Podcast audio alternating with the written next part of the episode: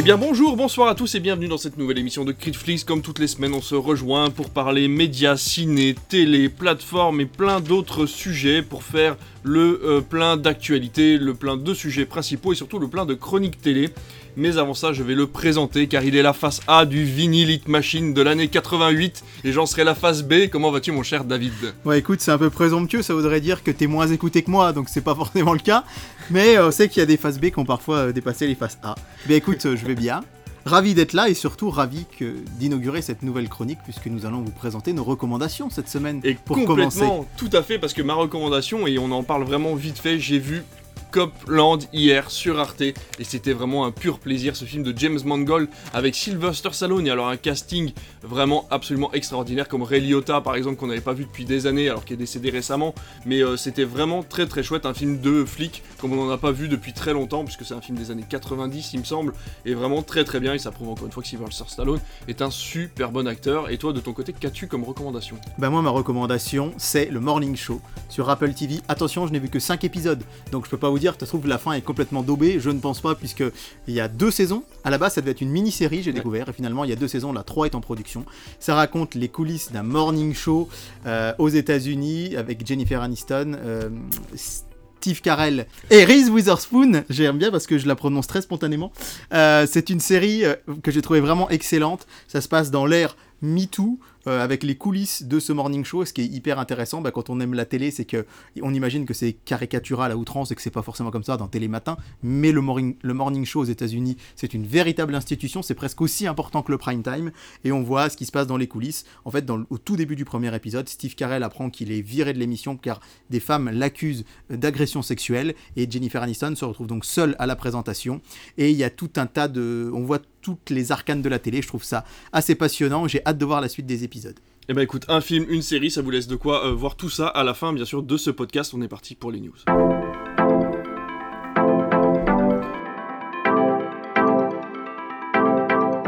Allez les news, c'est moi qui vais les commencer et je vais vous parler d'une très très bonne nouvelle puisque la saison 2 de l'émission Beau Geste qui passe en deuxième partie de soirée le dimanche soir sur France 2 a été renouvelée.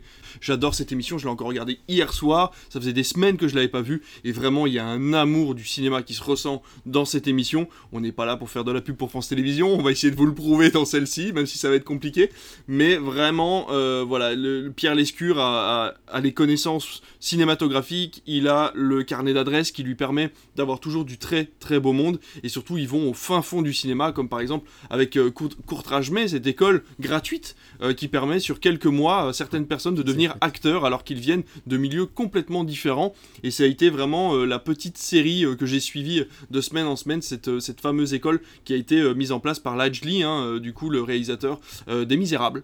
Donc euh, voilà, il y a énormément de choses à voir dans Beau Geste. Et j'aime beaucoup également le pitch cinéma qui va euh, nous donner les films qui vont sortir mercredi en salle. Il présente très très bien euh, les, films qui vont sortir avec des trailers, etc. Et surtout ce, petit personnage en fait en, en fond, en ombre chinoise qui va nous expliquer les films. J'ai trouvé ça vraiment très bien. France euh, Télévisions en ce moment se lance à fond, à corps perdu dans le cinéma et je trouve ça vraiment très chouette donc euh, en tout cas cette petite news pour vous dire que Beau Geste est renouvelé pour une deuxième saison et si vous n'avez jamais regardé un épisode de Beau Geste, eh bien je vous conseille d'aller regarder sur France TV. Tous les épisodes sont disponibles en intégralité.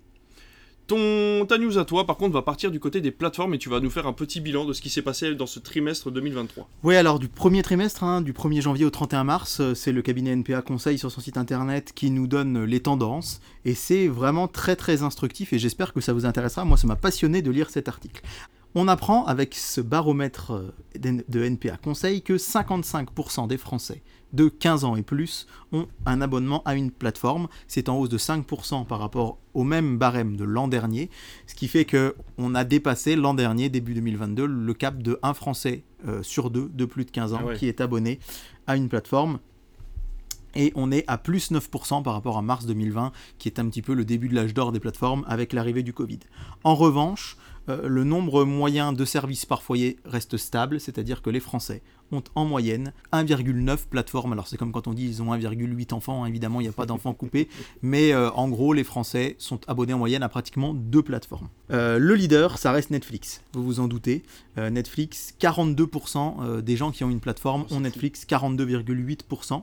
Alors c'est un moins 0,2 par rapport à la fin de l'année 2022, mais globalement sur l'année complète, ils sont à plus 5%. Donc 42,8% des gens qui ont une plateforme ont Netflix, 30,2% des gens ont un abonnement Prime Video. Et là, c'est une double hausse, plus 0,3 par rapport aux 3 derniers 0,3% par rapport aux 3 derniers mois de 2022 et plus 3,5% par rapport à l'année dernière. C'est énorme. Donc Prime est en forte euh, progression, une évolution vraiment contrastée, nous dit-on, pour Disney+. Et c'est vrai parce que euh, on a 2% par rapport au printemps 2022, mais sur les trois derniers mois, ils perdent 0,8%. Et on a en fait 17,6% des gens qui ont une plateforme qui ont Disney ⁇ Donc c'est quand même relativement euh, loin derrière. 42% Netflix, 30% Prime Video et 17,6% Disney ⁇ Mais alors, ce qui me scie les jambes, et euh, c'est une nouvelle à laquelle je, je ne pensais pas vous la donner, selon toi David, quelle est la grosse surprise de ce panel? Sur une autre plateforme, tu veux dire Ouais. Ben, je sais pas, j'entends beaucoup parler de Paramount Plus, mais je sais pas si c'est ça. Eh ben c'est ça, Paramount Plus qui cartonne, c'est beaucoup plus qu'espéré. Alors ça peut paraître ridicule par rapport aux autres, mais euh, par rapport à, à, ces trois derniers mois, Paramount Plus a bondi de 70% son nombre d'abonnés. Wow. On passe à moins de 2%, enfin à moins de 2,3% à pratiquement 4% des Français qui ont Paramount Plus, et ça cartonne. Vraiment, c'est un démarrage en trompe, on s'attendait pas à ça, j'avoue que je suis surpris, et que c'est un très honnêtement une plateforme de streaming qui pour l'instant me tente pas du tout. Il y a plein de choses qui me plaisent dessus, oui. mais j'en ai déjà trop. Et ce qui est assez intéressant, c'est de savoir d'où viennent ces abonnés. Eh bien, on apprend qu'ils viennent en majorité de Canal+, puisque 15% des gens qui ont Paramount l'ont pris via leur abonnement Canal, oui. 8% via Prime Video Channel, là, euh, mmh. via le Prime, et 5% euh, des clients de la télé d'Orange. Okay. Et le reste, ce sont des gens qui sont abonnés spontanément ouais. à Paramount. Donc c'est quand même assez intéressant de voir que euh, Paramount est vraiment euh, en tête. Alors, j'ai pas les chiffres là sous les yeux, mais évidemment le numéro 1 de tout ça c'est Canal+. Mais il faut rappeler que Canal+, c'est pas qu'une plateforme, c'est Ouais. MyCanal la plateforme, Ouais. mais au-delà de ça c'est un décodeur, c'est la télévision par satellite, c'est euh, avec euh, évidemment dans ce barème là je ne parle que des plateformes, je parle pas non plus de la télé d'Orange, la télé DSFR, la télé de Free, etc. Par contre, et ça c'est sans doute euh, dû euh, à la montée de l'inflation, on se rend compte d'une énorme hausse entre décembre 2022 et mars 2023 euh, des intentions de résiliation Eh oui, d'au moins un service forcément. puisque on passe de 13 à 15% des gens qui disent qu'ils veulent enlever au moins un de leurs services et euh, ils en sont même absolument certains, il y a la moitié des gens, 6,6%, qui sont absolument certains de vouloir résilier un de leurs services. Et c'est vrai qu'au final on a des chiffres qui sont... euh, il y a 1, il y a 1,9% pardon, des gens qui ont plus de 3 services de streaming. Donc c'est pas énorme. Et c'est Mm. ce qu'on disait, on en parle souvent euh, tous les deux ici à ce micro, c'est que les gens, ben, déjà ils ont du mal à avoir l'argent pour toutes ces plateformes et surtout ils n'ont pas le temps et du ça. coup les gens résilient leur abonnement et je me rends compte moi aussi dans mon entourage de plus en plus, hein, j'ai un ami là qui vient de me dire qu'il avait laissé Prime Video pour ne garder que Canal et Netflix. Euh, moi je me pose encore une fois la question de Netflix parce que c'est finalement ce qui me coûte le plus cher et ce que je regarde le moins même s'il y a plein de choses que j'aimerais voir dessus. Disney Plus si je ne l'avais pas dans mon abonnement Canal c'est clair que j'y serais plus abonné, je, je picorerais un mois ou deux par an.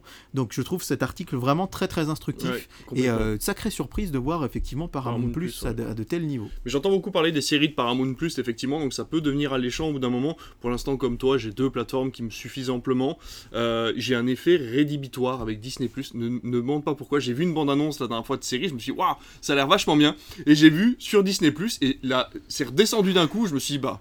Bah non, en fait, ça me tente plus. C'est pas que la série me tentait, mais je voulais pas m'abonner à. Disney Plus. C'est vraiment le fait que ça soit sur Disney Plus la série ne m'intéressait plus. Donc c'est vrai que c'est un effet assez, assez particulier de voir qu'en fait on, l'esprit humain arrive euh, automatiquement en fait à, à créer un blocage pour pas aller trop loin dans, dans tous ces abonnements qui finalement on a un florilège là maintenant. Mais je vais t'avouer que mon abonnement Canal en ce moment ils m'ont offert toutes les chaînes pour enfants. Euh, donc euh, je vais t'avouer que mes enfants se régalent avec Miraculous et Disney Channel et euh, ça va pas durer. Ils seront très déçus le jour où ça va s'arrêter. Mais en attendant ils peuvent en profiter et je trouve ça vraiment chouette parce que bah du coup ils peuvent regarder des programmes qu'ils n'ont pas l'habitude de voir et y aller par curiosité un peu plus loin. Donc c'est vrai que c'est vrai que c'est une bonne intention et ça serait peut-être marrant un jour que Prime puisse le faire aussi, c'est-à-dire de temps en temps filer des petits bouquets comme ça parce qu'ils commencent à avoir pas mal de channels et euh, voilà faire tester une semaine ou un mois C'est une channel à droite à C'est gauche. vrai que Canal le Et, fait euh, énormément. Voilà, et proposer un petit mail à la fin, bon, on vous a offert pendant Mm. un mois, est-ce que ça Mm. vous intéresse de Ouais. prendre la suite? Ça pourrait être intéressant. À noter que dans cette étude n'entre pas en compte le Pass Warner qui est Eh arrivé oui. euh, courant mars. Et donc on guettera euh, le- les prochains résultats pour les mois d'avril, mai et juin devraient arriver courant juillet ou août. Donc euh, on ne sait pas encore si on- quelle sera notre programmation cet été, mais en tout cas, euh, je pense que ce sera important qu'on Ouais. arrive à avoir un suivi tous les trois mois, à vous donner l'évolution de tout ça, parce que c'est assez passionnant. Je suis entièrement d'accord. Et puis c'est vrai qu'en plus, le... il est bizarre ce Pass Warner quand même, parce que on a l'air de le considérer quasi entièrement comme une plateforme. alors qu'il faut l'abonnement Prime pour l'avoir, Ouais. mais Prime le présente vraiment. Prime présente les programmes du Pass Warner dans son calendrier mensuel, alors qu'il faut un abonnement en plus Ouais. pour l'avoir, mais inversement, le Pass Warner est considéré pour tous comme une plateforme à part, alors qu'il faut l'abonnement Warner Ouais. pour l'avoir. Donc c'est vrai que c'est très particulier ce Pass Warner. Je sais pas si ça va rester comme ça ad vitam aeternam. Normalement non, puisque Max risque d'arriver à un moment ou un Ouais. autre en France, mais euh, psychologiquement c'est vrai que c'est très spécial. Et moi, j'y suis abonné et bah, c'était un peu attendu, mais j'ai pratiquement rien regardé. Ouais. Alors j'ai regardé le direct sur Eurosport parce que j'aime beaucoup les programmes de sport et qu'Eurosport notamment actuellement diffuse euh, le Giro, le Tour d'Italie. Mais euh, j'avoue que j'ai pas été du tout. Euh, quand je regarde ce qu'il y a à la télé, je, je zappe aussi sur les chaînes du Pass Warner. Je regarde un peu Discovery Channel parce que c'était une vieille chaîne de CanalSat. Euh, J'étais triste quand elle est partie, donc je suis content de l'avoir retrouvée. J'ai retrouvé euh, Toonami, j'ai retrouvé euh, Cartoon Network, mais j'ai pas retrouvé de temps pour regarder tout ça. Et j'avoue que c'est l'arrivée d'Apple TV dans MyCanal, c'est quand même un truc incroyable. C'est vraiment génial. Quoi. Ouais, Donc ça me prend aussi du temps. Et puis il y a aussi Zelda de Tears of the Kingdom, mais ça, ce n'est pas un sujet média. Voilà, on mais ça pourra joue faire quand un spin-off, un hors-série euh, Critflix jeux vidéo la prochaine Pourquoi fois si pas. tu le souhaites. Pourquoi pas On a déjà pas le temps pour faire des émissions normales, ça va être compliqué de faire des spin-offs. En tout cas, voilà pour ces news. On va passer tout de suite au sujet principal. On vous a préparé un gros sujet. Si vous n'avez pas de temps, on ne peut pas vous en donner. Mais si vous n'avez pas d'argent, on peut vous proposer des programmes gratuits.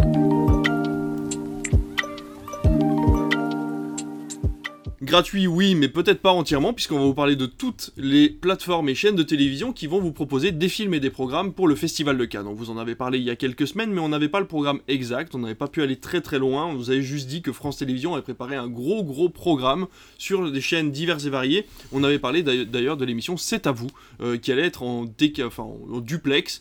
Une partie à Cannes, une partie toujours dans les studios, pour pouvoir vous parler au maximum de Cannes. Comme vous le savez, ça fait deux ans maintenant que France Télévisions a repris les droits de la diffusion de Cannes. Ça n'empêche pas les autres chaînes de se plier euh, finalement à cette période charnière du cinéma et de vous proposer d'autres choses. Et on va en parler ici euh, à ce micro pour que vous ayez un maximum de panels de choses à voir, que ce soit des films ou des documentaires, en fonction et surtout en rapport avec Cannes. Par quoi on commence?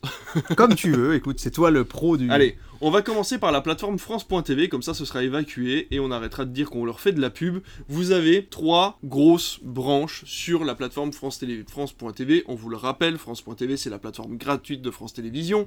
Vous n'avez rien à payer et ça vous donne accès à des films, à des séries, à des documentaires qui ont été diffusés ou pas sur les chaînes de France Télévisions. Ici, France Télévisions vous propose trois euh, grosses branches liées à Cannes. La première qui s'appelle Cannes officiel, qui vous permettra de voir Paranoid Park, Les Parapluies de Cherbourg, Adieu ma concubine, Nobody Knows, dont tu nous as parlé la semaine dernière, Mission, Retour à Howard Ends et Rosetta, ainsi que 4 mois, 3 semaines et 2 jours, qui est un film qui m'a complètement traumatisé. Je l'ai jamais vu. Eh Mais ben, pourquoi écoute, il t'a traumatisé Dis- Dis-moi. Parce que c'est un sujet qui est très particulier, c'est fait vraiment de façon très, euh, très pure et très maligne, mais vraiment c'est c'est un film qui est très compliqué à regarder euh, si vous avez un minimum d'empathie pour les personnages au cinéma. Mais voilà, c'est un très joli film et je vous le conseille, de toute façon les films de Cannes on vous les conseille dans tous les cas. Vous avez une deuxième branche qui s'appelle Cannes. J'arrive pas à cliquer dessus. Ça arrête pas de bouger, regarde, en fait c'est dans le coin là, et je peux pas cliquer dessus parce que quand je clique dessus je passe à côté. Alors attends, je vais aller le chercher. là, c'est filmé, ce serait pas mal. Ouais, je vais aller le chercher ailleurs, je crois qu'il y est par là, là. Vous avez une deuxième partie sur la plateforme qui s'appelle Cannes Légende, où là on vous propose des films beaucoup plus anciens qui sont en rapport avec Cannes, comme Orphe Negro, Lettre d'amour, La Taverne de la Jamaïque, Nostalgie, Nostalgia, Othello ou Gilda. C'est des films qui sont euh, qui ont été diffusés ou qui seront diffusés sur euh, les chaînes de France Télévisions, mais dans tous les cas vous pouvez les regarder dès à présent sur la plateforme. Et la dernière c'est En tout cas, tout ce que tu nous dis, ça fait très envie parce qu'on rappelle que c'est gratuit. hein. Et ça, c'est vraiment quelque chose. euh, on veut pas paraître pour des pros France TV, mais la plateforme France.tv, je me rappelle en avoir parlé dès la deuxième émission de Critrix, si je dis pas de bêtises, parce que déjà, j'étais méga enthousiaste à l'idée de, de découvrir tout ça. C'est gratuit, vraiment. Allez télécharger euh, la plateforme, allez sur le site internet. On rappelle que, bon alors, il y a un il y a des gens qui avaient un peu râlé à l'époque, je trouve quand même, faut pas pousser le, pousser le bouchon. C'est qu'avant on pouvait tout voir comme ça, maintenant il faut s'inscrire, faut se créer un compte. Mais franchement, euh, donner son adresse mail et un mot de passe, En plus, la plateforme est bien faite, vous pouvez vous inscrire avec Google, avec Facebook, Ouais, c'est-à-dire ouais, vous n'avez même pas de mot de passe à rentrer, vous cliquez et puis voilà, vous êtes inscrit et c'est terminé. Le dernier, c'est Cannes Pluriel, le regard sur notre monde avec Bande de filles, Maroc, Ilo Ilo, Precious qui pareil. T'as dit, t'as dit on peut se connecter avec Google, moi je Ouais, non. Oh merde, j'ai aïe. coupé le son. La dernière branche, c'est Cannes Pluriel, regard sur notre monde où vous aurez Bande de filles, Maroc, Ilo Ilo, Precious, pareil, qui est un film qui m'a traumatisé. Et c'est tout. Ça fait déjà pas mal de films, ça vous fait une quinzaine de films à regarder qui sont en rapport avec Cannes parce qu'ils ont eu des prix, parce qu'ils ont été nominés, ou euh, que ça soit à la quinzaine ou dans la sélection officielle. Donc on vous conseille déjà d'aller jeter un coup d'œil à ça. Et je vais te laisser ensuite parler, peut-être prendre le relais sur peut-être d'autres programmes qu'on pourra voir sur les plateformes ou en tout cas sur les chaînes de France Télévisions. Alors, la programmation tapis rouge, comme le dit Brigitte Baronnet sur son compte Twitter, on vous invite à aller y jeter un œil, ça peut vous aider à, à en savoir plus sur euh, ce qui va se passer à la télé pour Cannes. C'est euh, vraiment tout ce qui va tourner autour du cinéma sur France Télévisions. Alors, le 16 mai, c'est la diffusion à 18h50 de la cérémonie d'ouverture, mais je pense que l'émission risque de sortir plus tard Oui. de Critflix, donc euh, vous l'avez peut-être déjà vu. La clôture le 27 mai, évidemment.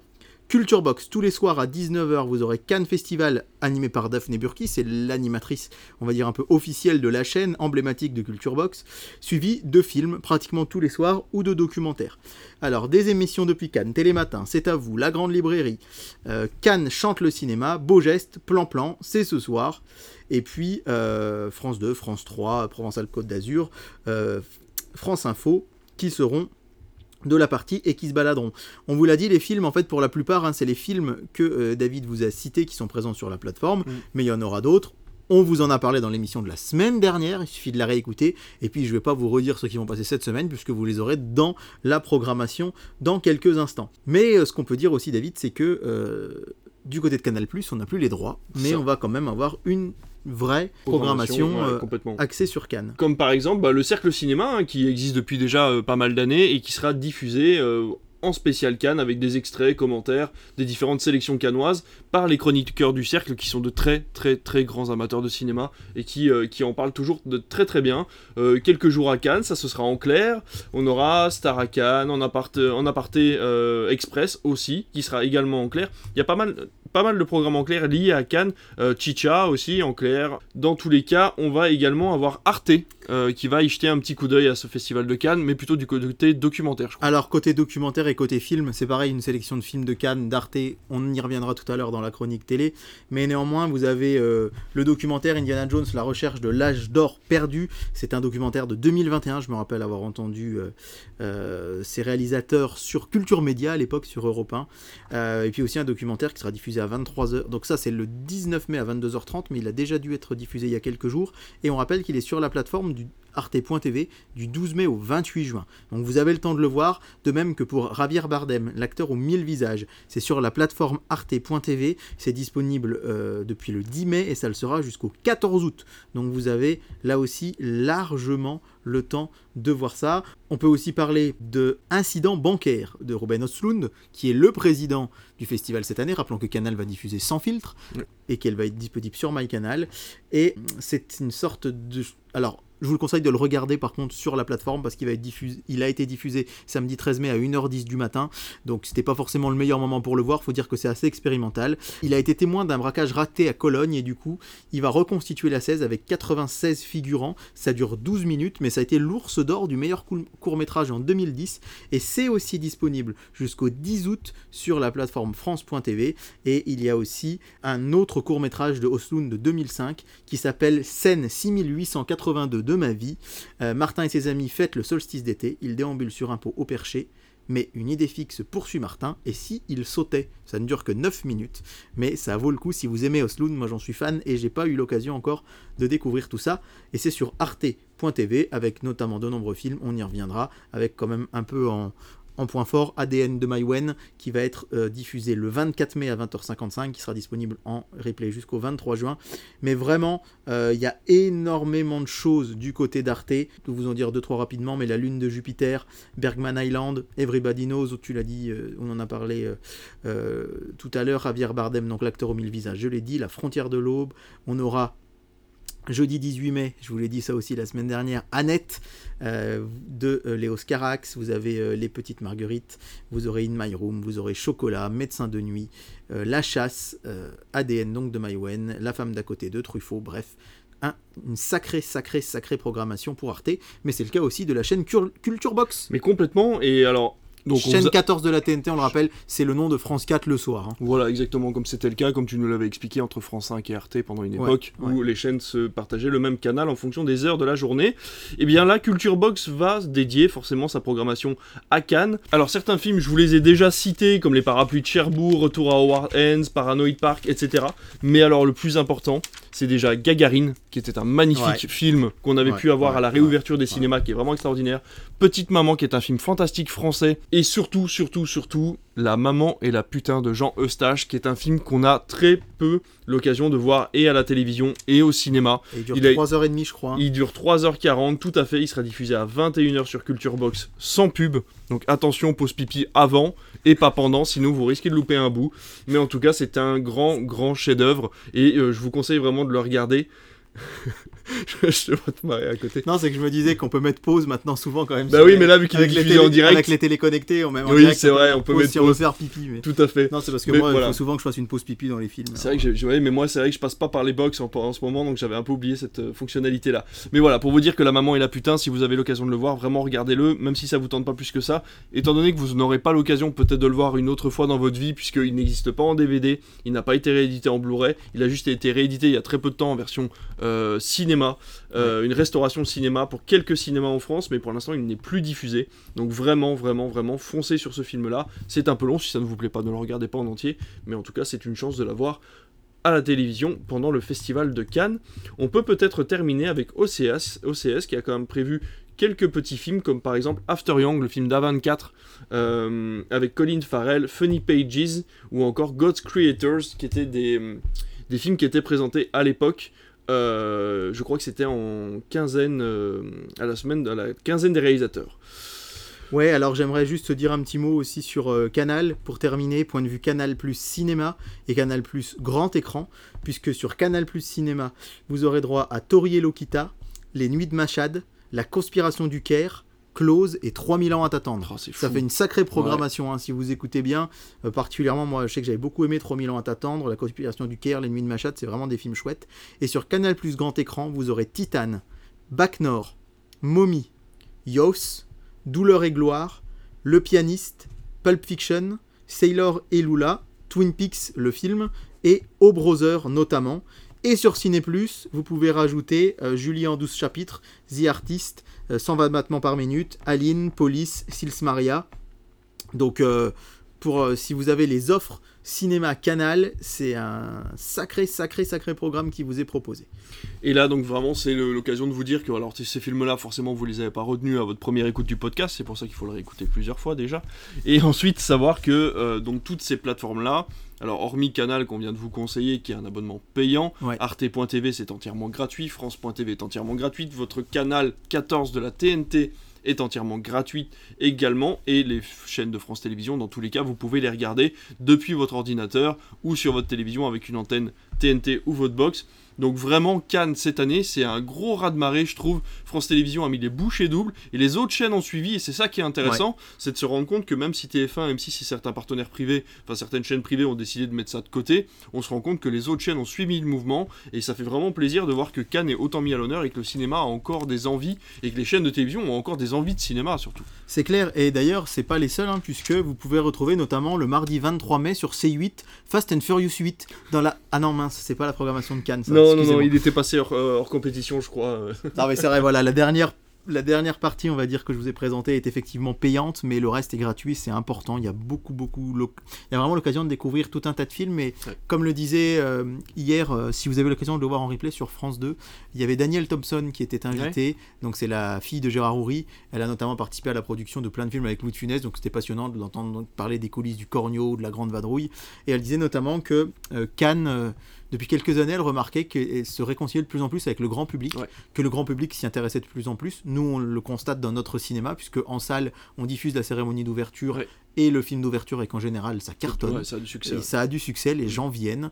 Et euh, ça, c'est plutôt une bonne nouvelle parce que euh, moi, il y a peut-être euh, une grosse dizaine d'années que je m'intéresse au cinéma un peu plus pointu. Je pense qu'il y a 15-20 ans, quand on, on me parlait de Cannes, je disais, Pof, jamais j'aurais imaginé m'y plonger. Ouais, Et du jour où je me suis mis dedans, Euh, le cinéma réessai, j'ai jamais pu en ressortir. Ouais. Donc vraiment, Je suis d'accord. on- j'insiste là-dessus, mais oser aller vers Cannes, c'est pas euh, juste un truc où on mange euh, de- du homard et on boit du champagne près d'un tapis rouge. Non, Encore une fois, c'est vrai que ce côté paillettes et bling bling, forcément, est plus fait pour attirer les, yeux vers l'écran, mais que finalement, il y a quand même du grand grand cinéma qui passe dans les salles obscures de Cannes à ce moment-là, et qu'il faut vraiment en profiter, et que ces films-là vont sortir à un moment dans votre cinéma de proximité. Euh, Vous aurez forcément un cinéma qui vous diffusera un film de Cannes, et on ne peut que vous conseiller d'y aller par curiosité.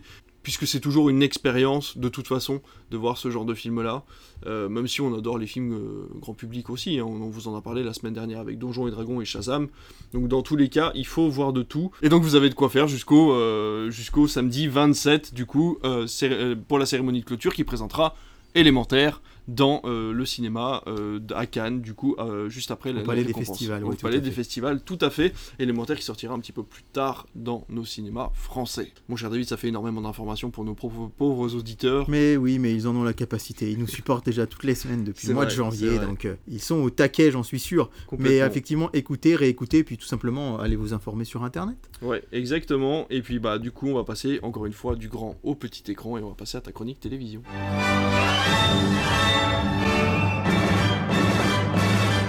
Eh bien, mon cher David, dis donc, ça a été une grosse semaine pour la télévision. J'ai l'impression il y a eu quand même pas mal de gens devant la télé. Il y a eu pas mal de gens devant la télé, c'est une grosse semaine, effectivement, et euh, vous ne payez rien pour attendre, puisque à l'heure où on Vous ne payez rien pour le regarder pour aussi. les regarder, effectivement, pour regarder la télé, c'est vrai, mais on rappelle qu'à l'heure où cette émission est diffusée, vous l'écoutez sans doute pendant le pont de l'Ascension, Ouais.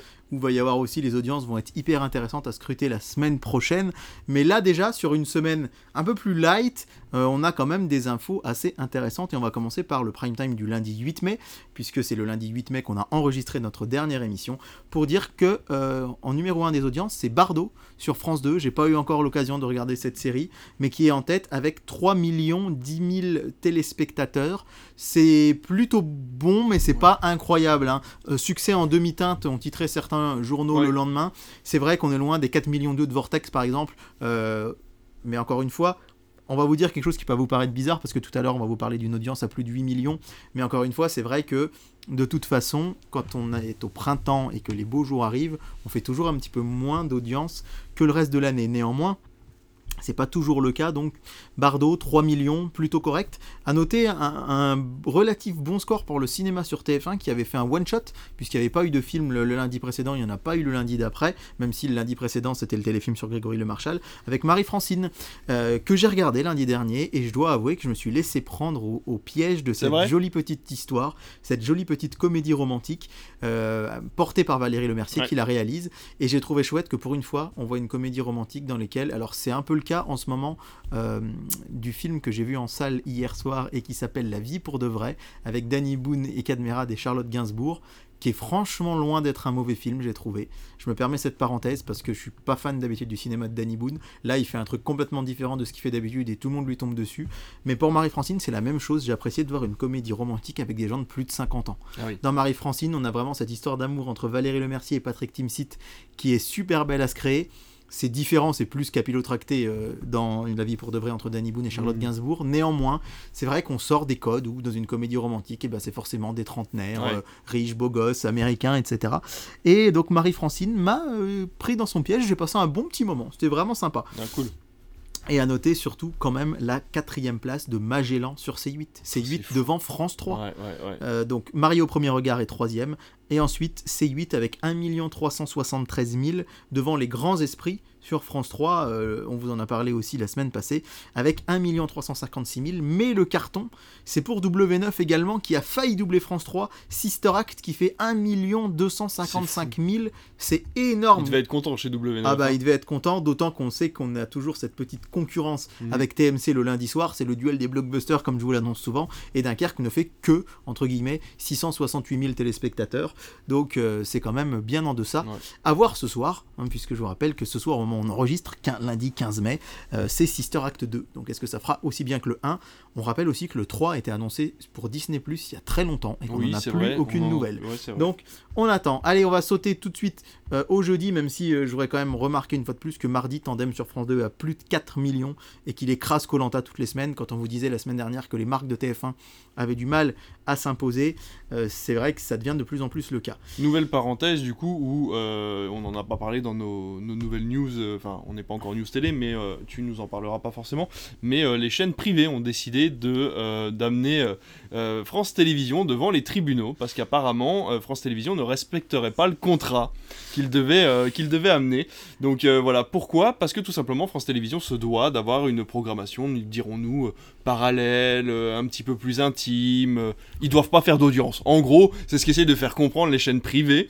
Donc TF1, M6, le groupe Canal+, ont décidé de pas porter plainte, mais disons d'aller se plaindre à l'Arcom en disant que France Télévisions en ce moment fait des trucs un petit peu trop mainstream et que c'est pas du goût de tout le monde euh, parce que forcément les audiences ne suivent pas, surtout qu'en ce moment TF1 est un petit peu en berne et ça ne leur plaît pas trop. Donc euh, voilà, je pense que c'était une news de toute façon qu'on aurait pu prévoir oui, tous les oui, deux. Oui, euh, on aurait pu en parler aussi parce que c'est vrai que c'est assez intrigant de voir qu'on va se plaindre que les autres font trop d'audience. C'est ça. Et c'est surtout cette alliance à laquelle on s'attendait pas. TF1, M6, on sait qu'ils ont été proches ces derniers mois. Ouais, mais quand même. Et du coup voilà, mais TF1, M6 euh, Canal Plus et Free qui viennent s'allier contre France Télé, c'est vrai que c'était assez inattendu. Et à noter d'ailleurs que je vous en parlais la semaine dernière du renouveau de TF1, mm. que là c'est de, plus en plus en chantier, et notamment, euh, en fait, on explique la baisse des audiences et certains y voient de la mauvaise foi. Moi, je crois que c'est quand même assez vrai dans le fait que, euh, en fait, ils misaient tellement tout sur la fusion avec M6. Tous les prochains programmes, tous les nouveaux trucs, pour eux, ça allait être la fusion avec M6. Et ah comme ça s'est cassé la gueule, là, ils se retrouvent à reconstruire un peu tout seul. Forcément. Et du coup, forcément, c'est un peu compliqué. Mais tout ne va pas si mal pour TF1, puisque justement, les audiences de jeudi soir, ah. avec 8 400 000 téléspectateurs pour HPI, 8 400 000 téléspectateurs pour HPI, c'est juste énorme. C'est vraiment la série que TF1... Euh, pour laquelle TF1 s'attendait à ce que espérait que ça marche en saison 1 mais sans doute pas dans de telles euh, dans de telles proportions. Rappelons quand même que la saison 1 euh, qui a été diffusé en mai 2021. La moyenne des épisodes de la saison 1, c'est... Donc on est en 2021. Les plateformes sont déjà là. Les plateformes sont déjà là. Et la moyenne est de 9,6 millions. C'est absolument En moyenne, en moyenne. 9,6. Donc là, on serait presque déçu de voir qu'ils font que 8,3 alors que c'est déjà énormissime. C'est fou. Et alors du coup, pour le reste, des miettes. Hein. Meurtre à Tahiti sur France 3. D'habitude, les meurtres A, ça cartonne, ils font 1,9 million. Cauchemar en cuisine, 1,5 million sur M6. Envoyé spécial, 1,5 million sur France 2. Donc ça prouve bien qu'il n'y a pas un public spécifique pour HPI, c'est vraiment tous les spectateurs, les spectateurs au global qui se sont ralliés sur TF1 et il n'y a pas de nouveaux spectateurs qui se créent, c'est juste les parts de marché du coup qui sont mangées par TF1. et ça marche sur tous les publics, y compris chez les ados, chez les jeunes adultes, euh, chez les gens qui d'habitude sont devant leur télé le soir. Alors c'est vrai que du coup, point de vue cinéma, c'est Bastille sur C8 euh, qui arrive euh, à la première place et qui fait 570 000 téléspectateurs devant Charlie Angel sur TMC. Donc énorme carton, 8 millions 4, hein, imaginez, on vous annonce jamais des chiffres comme ça. Surtout pour une série. Ouais. Alors, samedi soir, doigt ou pas doigt d'honneur, hein, Lazara, on ne sait pas trop ce qu'elle nous a fait là, euh, en voyant qu'elle a été éliminée, qu'elle était à la dernière place. Heureusement que t'as dit d'honneur. Parce, qu'elle nous dit quand même, euh, mais non, euh, ce n'est pas un geste d'énervement, bien au contraire, c'est un geste de déception. Alors j'aime bien, bien au contraire, c'est pas de l'énervement, c'est de la déception. Pour le coup, euh, le contraire de l'énervement, c'est plutôt la joie. Euh, en tout cas, Lazara termine 16e, mais France 2 première, avec 3,5 millions de téléspectateurs. on est loin de, quand même de 2021 avec les plus, 5 millions et demi. 5 millions et demi, c'était parce que, souvenez-vous, Barbara Pravi, qui était la candidate de la France et qui est arrivée à la deuxième position. Euh, ce qui, du coup, euh, allez, on va peut-être faire un petit pic à, Barbara Pravi, c'est pas très bien, mais euh, elle aurait dû venir faire un concert à Bourbon-Lancy dans, cette jolie petite ville en 2021. Puis quand elle a été prise à l'Eurovision, bah, apparemment elle a décommandé. Oh, donc voilà, c'était plus assez bien pour elle peut-être, je ne sais pas, mais en tout cas. on va appeler Lazara. Ouais, on va appeler Lazara, elle, elle, va lui faire peut-être un, doigt comme ça à Barbara, j'en sais rien. Mais en tout cas, c'est vrai que ça fait beaucoup polémique cette histoire. Mais l'Eurovision est en tête, en tout cas on est là pour vous parler des audiences et surtout Deuxième place, Cassandre sur France 3, ce qui relègue The Voice seulement à la troisième place. C'est fou. Quand on vous dit que les marques de TF1, ça, Mais The Voice, euh, ça fait quelques temps quand même que les, audiences sont quand même assez Parce déceptives. Que The Voice, il y a quelques années, mais bon, il y a, y a quand même 7-8 ans, on était quand même pareil autour des 8-9 millions le samedi soir. Mais ça pourrait être intéressant de faire euh, par exemple une, un sujet principal sur les jeux télévisés, sur les télécrochets, Ouais, ouais. qui ont eu leur, leur instant de gloire là. Et puis je pense que les chaînes ont un peu de mal à s'arrêter parce qu'il leur faut euh, forcément ce genre d'émission le samedi soir. Mais euh, je pense que là, le spectateur commence à se lasser un petit peu de ce genre de, ce genre de ça, personnage sans qui finalement retombe dans l'oubli à la fin de l'émission. Bah c'est ça, c'est qu'autant l'émission est très bien produite, c'est assez intéressant à regarder, mais par contre, euh, bah, il y a des noms qui sont sortis de The Voice, hein, Kenji Girac, Oui, Luan. Claudio Capeo, mais qui pour la plupart n'étaient même pas les gagnants en fait. Oui, hein. c'est des gens qui sont sortis comme ça du programme, et euh, bon... on, on l'a euh, vu avec la nouvelle star aussi, Julien Doré, ce genre de choses, c'était pas les gagnants, et puis finalement ils Voilà, on a eu la chance euh, d'avoir en Saône-et-Loire Maëlle qui a gagné il y a quelques années, qui a une très très belle voix. Malheureusement, aujourd'hui, c'est vrai qu'elle fait pas partie des artistes qui vendent le plus de disques. Enfin, dimanche soir, dimanche 14 mai, vous en a parlé de ce duel eh ben, entre Danny Boone et The Phaser. Et bien, figurez-vous que c'était très très serré. Ah oui? C'est un plan parfait avec Danny Boone qui est premier, alors avec plein de 3. 3 333 000 Oh téléspectateurs. 3, 3, 3, 3, 0, 0, 0 téléspectateurs. Et The Phaser qui fait euh, pratiquement 3 millions. Il n'était que 300 000 derrière. Donc franchement, C'est un 3 beau score millions pour un film comme ça. pour un film Ouais. arrêt-essai euh, de Ouais. Florian Zeller avec, euh, avec Anthony Anthony Hopkins, Hopkins, que ouais. j'adorais ce film, mais il n'est pas forcément très facile d'accès. Gros, gros, grosse, grosse audience pour un film inédit, contrairement à Ouais. TF1, avec son plan parfait, donc bravo à eux. Et le... ensuite, on a Capital et les enquêtes de Morse, mais le prochain sur euh, la, la troisième place du podium, tu vas être content, c'est Copland sur Ah. Arte, qui dépasse le million de Génial. téléspectateurs. Super. 1 million 70 000 bien. téléspectateurs sur Arte, juste devant la stratégie Ender, alors pas Ah. du tout le même public, Bah non, mais qui sur TFX fait quand même presque 800 000. c'est pas Donc euh, c'est plutôt bien pour un Ah film ouais. qui était assez, passé assez inaperçu en salle. Ensuite c'est l'Alpaguer sur C8, 700 755 000. Et puis après, il faut descendre beaucoup plus bas, avec quand même Transformers sur Sister, qui fait mieux que The Impossible, hein, le film de W9 Mais en même temps, il le passe tous les trois le mois selon Teddy. ouais. Et euh, donc euh, Sister devant W9, c'est vraiment la toute petite sœur devant la Benjamin, donc c'est plutôt, c'est plutôt surprenant. Ouais, Et puis ben, la suite des audiences la semaine prochaine pour tout ce qui est euh, week-end de l'ascension, il y aura plein de choses à dire. Eh ben écoute, on passe à tes news, et il faut savoir qu'il se passe tellement de choses que tu nous as prévu un épisode 2 à TF1 et son offensive Mercato. Ouais, et euh, encore une fois, c'est la même chose qui revient sur les sites spécialisés médias, c'est que il y a 15 ans, personne ne disait non à TF1 et qu'aujourd'hui, c'est tout l'inverse qui se passe. On vous rappelle que Cyril Ferraud hein, a dit non, que Faustine Bollard visiblement a dit non, euh, et que là, TF1 semblerait porter son dévolu sur Ophélie Meunier. Ophélie Meunier, moi que j'aimais beaucoup, euh, que je regardais beaucoup, c'est pas que j'ai arrêté de l'aimer, c'est que je la regarde moins. Aujourd'hui, elle présente Zone Interdite sur M6, mais je la regardais dans le Tube sur Canal. Le Tube, c'était une émission média télé, un peu comme C'est Médiatique ou Culture Média, mais à la télé tous les samedis midi il y a quelques années.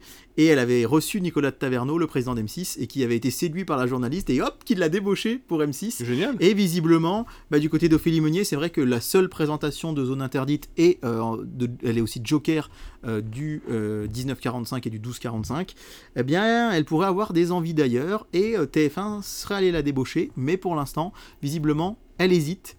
Et c'est ce qui fait dire que c'est vraiment surprenant, c'est qu'avant, les gens n'attendaient que... On dit, mais c'est- c'est forcément exagéré. Mais à une époque, on disait que les animateurs de télé de France 2, France 3, M6, ils attendaient qu'une chose, c'était le coup de fil de Ah bah oui, TF1. forcément. Mais là, le fait que euh, les coups de fil de TF1 ne donnent rien, c'est vrai que c'est assez surprenant. On vous l'a dit, TF1 veut féminiser son antenne. Et euh, c'est notamment Karine Ferry, on l'a su il y a quelques jours, qui a été choisie pour remplacer Nikos dans euh, 50 Minutes Inside. De base, le premier choix de la chaîne, c'était Hélène Manarino.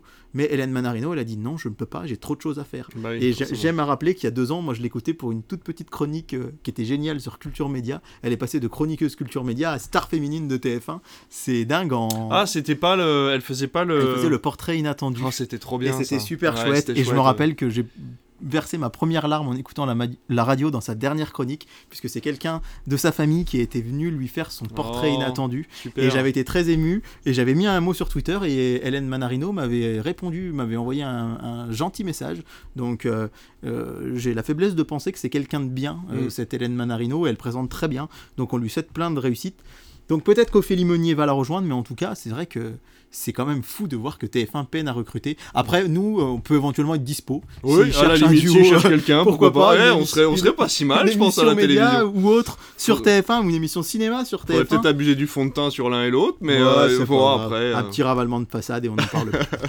Bon, en même temps, tu vas me dire, s'ils te recrutent pour devoir euh, te, te caler avec Canteloup euh, une demi-heure après le journal, c'est peut-être pas forcément. euh, Mais bon, écoute, on y verra bien. De toute façon, on vous tient au courant, on y verra bien. On y verra Je- bien. je- je- Ah là, là, on Alors est là- bien dans le Alors mordant. là, là. oui, j'habite bien dans la Saône-et-Loire, là. Ouais. Alors, du coup, on garde TF1, on rajoute M6 et un peu d'Arcom. Qu'est-ce que ça donne?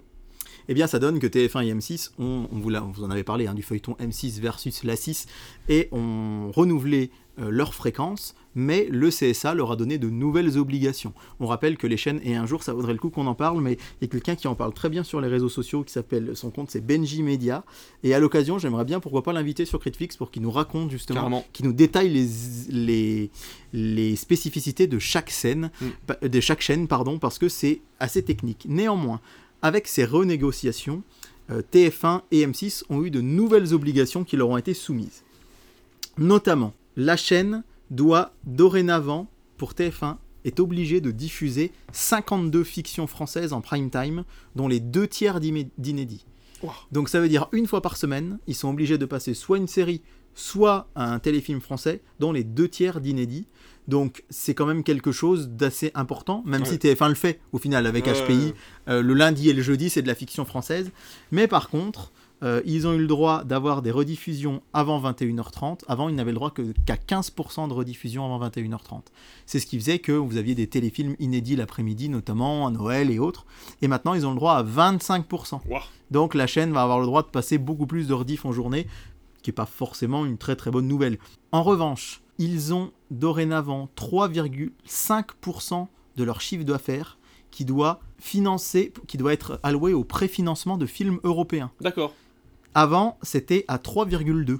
Et pourquoi l'ARCOM les passe à 3,5 Parce qu'en 2021, ils n'ont pas respecté les 3,2. Ouch. Ils ont fraudé, donc ils passent à taper sur les doigts. 3,5 donc pour le préfinancement de films européens. Alors évidemment, ils rechignent pas du pied quand il s'agit Ah de, bah non, non, de non, financer euh, euh, un Astérix ou euh, Alibi.com 2 ou des ouais. choses comme ça.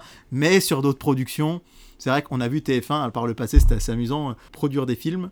D'ailleurs, je pourrais vous parler un jour de Bad Buzz de Quentin. Oh là, quelle qui- histoire. Ouais, ouais, ouais. Il y a une histoire passionnante Mm. là-dessus. Et d'ailleurs, le film vient visiblement de sortir en Blu-ray et en DVD euh, en Indonésie ou dans un pays comme ça. Il y a que là qu'il est disponible visiblement.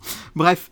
Mais toujours est-il que des fois, ils se retrouvent à diffuser des films à des horaires un peu bizarres. Donc ça, c'est pour le film européen. On passe de 3,2 à 3,5. Et pour le cinéma français spécifiquement, on passe de 2,5 à 2,73%. C'est hyper pointu, mais ça veut dire que là aussi, TF1 va devoir un peu plus investir dans le cinéma français.